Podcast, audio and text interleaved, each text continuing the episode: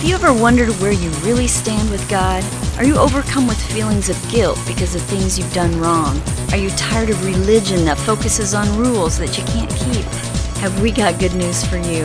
It's time to listen in on some casual conversation with Mike Kapler and Joel Brueseke and discover what true freedom is all about. This is Growing in Grace. A happy new year, everybody, and welcome to, yeah, a brand new year of growing in grace. I'm the Breeze Man, Joel Brueseke, and Mike the Cap Kapler with me, uh, celebrating um, the new life that we have in Christ. Of course, we got done celebrating uh, the birth of Jesus Christ, which we've talked about in the weeks past. That it was very important that Christ was born, and all the more important that he. Um, went to the cross and took our sins upon him and was raised again. So we're looking to, at this uh, new creation life that we have here on Growing in Grace. How are you doing in this brand new year, Cap? I'm Mike Kapler, and I approve this message. Not paid for by any political candidate or party. Oh, I'm sorry. We live in Iowa, and we're getting bombarded with uh, caucus advertising. So we're uh, we're trying to get through this, and I I forgot where I was. Bombarded I forgot who I was, is, Joel. is an understatement. happens, you know. Got my identity.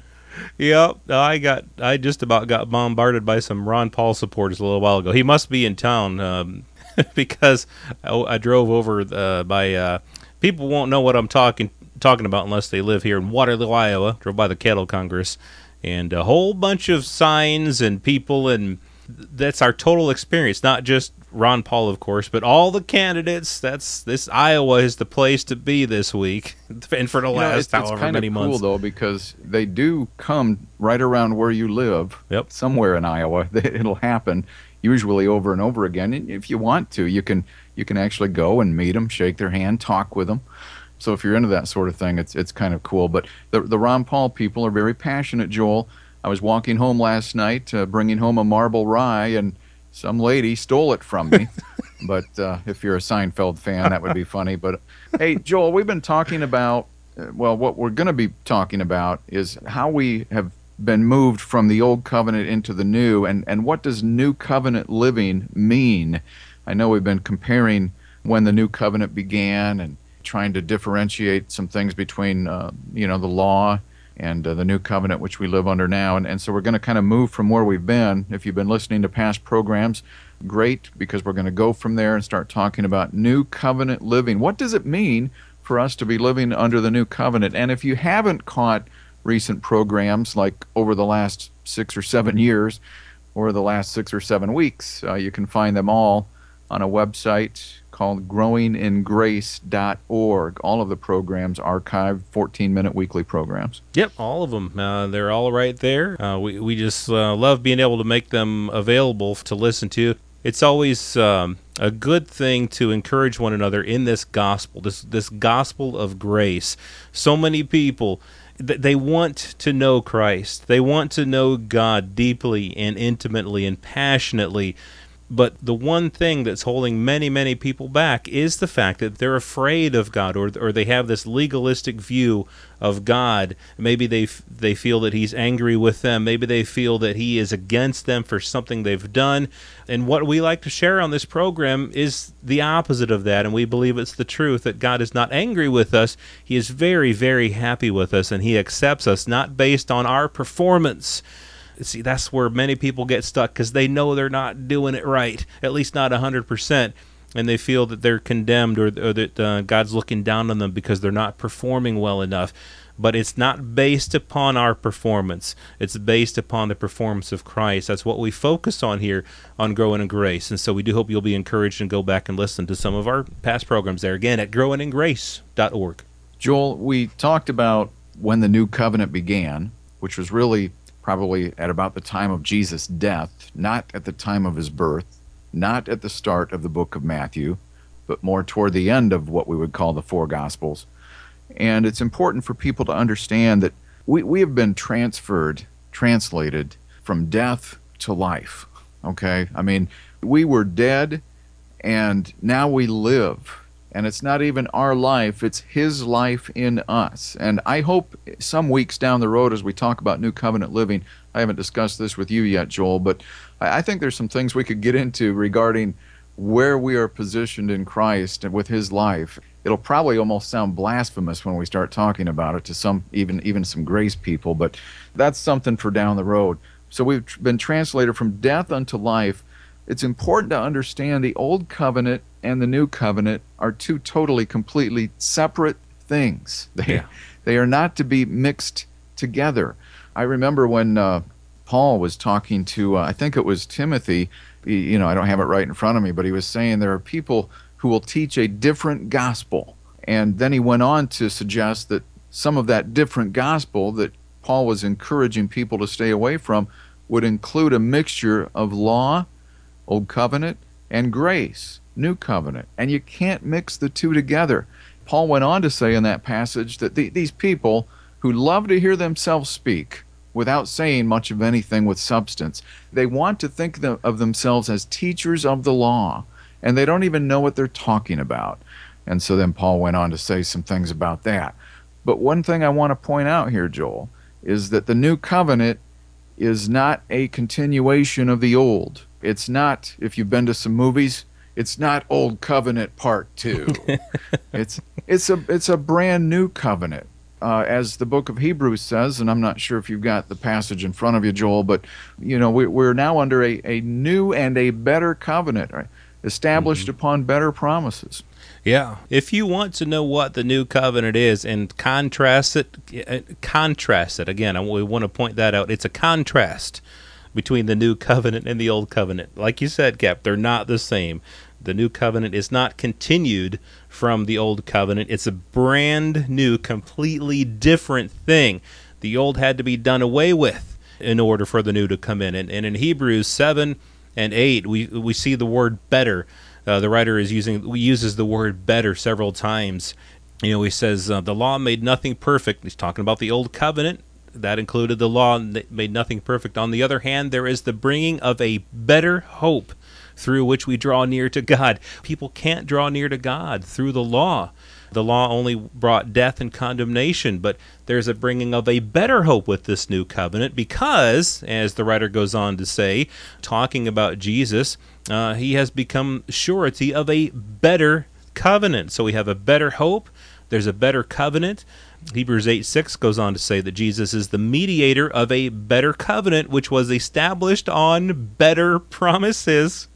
And uh, in Hebrews 9, it talks about better sacrifices. Obviously, the, the whole point of the book of Hebrews is talking about the one perfect sacrifice of Jesus Christ. None of the other sacrifices in the old covenant could work. And so it's not just the sacrifices that needed to be done away with in order for the one perfect sacrifice of Jesus, but the entire thing, the law, the entire thing had to be done away with. The old covenant had to be done away with. And in fact, if you read all the way through all this talk about it being better, better, and better, finally uh, the writer says in Hebrews 8:13, in that he says, "A new covenant he has made the first obsolete."